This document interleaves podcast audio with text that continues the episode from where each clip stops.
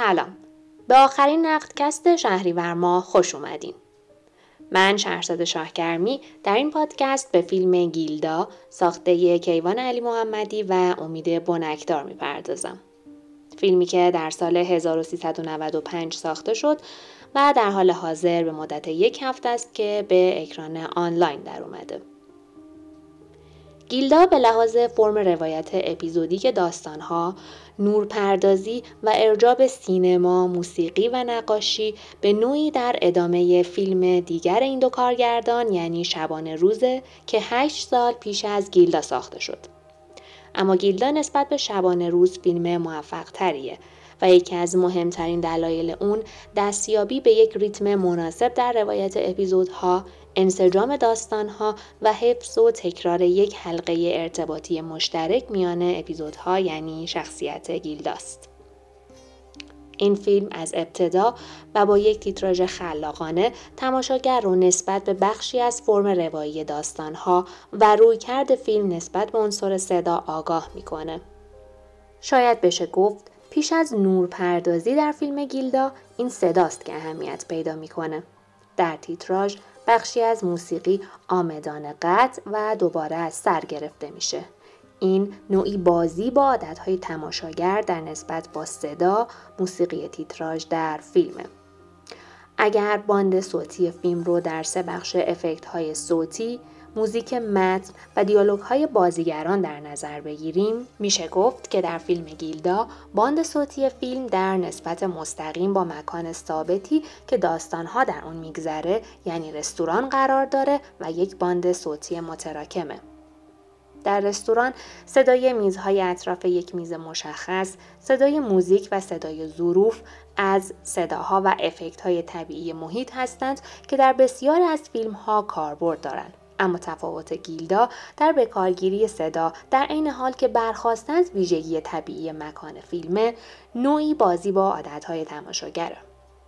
در اپیزودهای مختلف فیلم بارها صدای میزهای اطراف شخصیتهای اصلی داستان واضح تر از دیالوگ های اون شخصیت ها شنیده میشه و می‌بینیم که حاشیه داستان جای متن رو می‌گیره.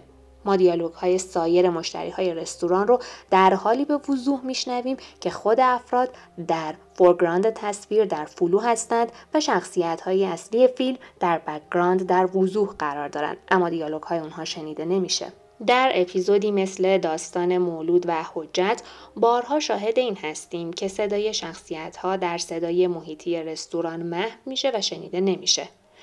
اگر به تجربه زندگی واقعی خودمون رجوع کنیم هم می‌بینیم که مشابه همه این اتفاقها در کافه و رستوران ها میفته. در گیلدا تغییر در نورپردازی و استفاده از فیلترهای رنگی به فراخور داستان هر اپیزود و زمان اون داستان وجود داره. داستانهایی که به زمان گذشته تعلق دارن عمدتا به صورت سیاه و سفید و یا مونوکروم یا تک رنگ نورپردازی شدن. و از سوی دیگه حرکات دوربین و فرم بسری هر اپیزود ویژگی های خاص خودش رو داره.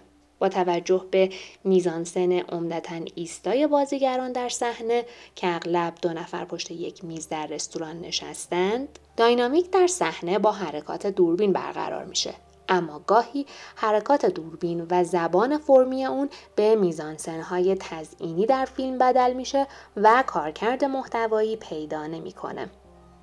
فیلمنامه گیلدا با انتخاب یک بازیگر به عنوان شخصیت اصلی که در شرف یک نقش آفرینی تازه است این امکان رو پیدا می‌کنه که به دل داستانهای مختلف با شخصیتهای تیپیکال و منحصر به فرد بره و علاوه بر اون در زمان سفر کنه. گاهی این شخصیت یک زن آمی ترک زبانه که گرفتار جبر نظام مرد سالاره و گاهی یک زن بزک کرده که درون و بیرونش در تضاد با هم قرار دارند و در این بین اپیزود مربوط به زندگی حرفه‌ای گیلدا که شاید بشه گفت حدیث نفس دو کارگردان فیلمه.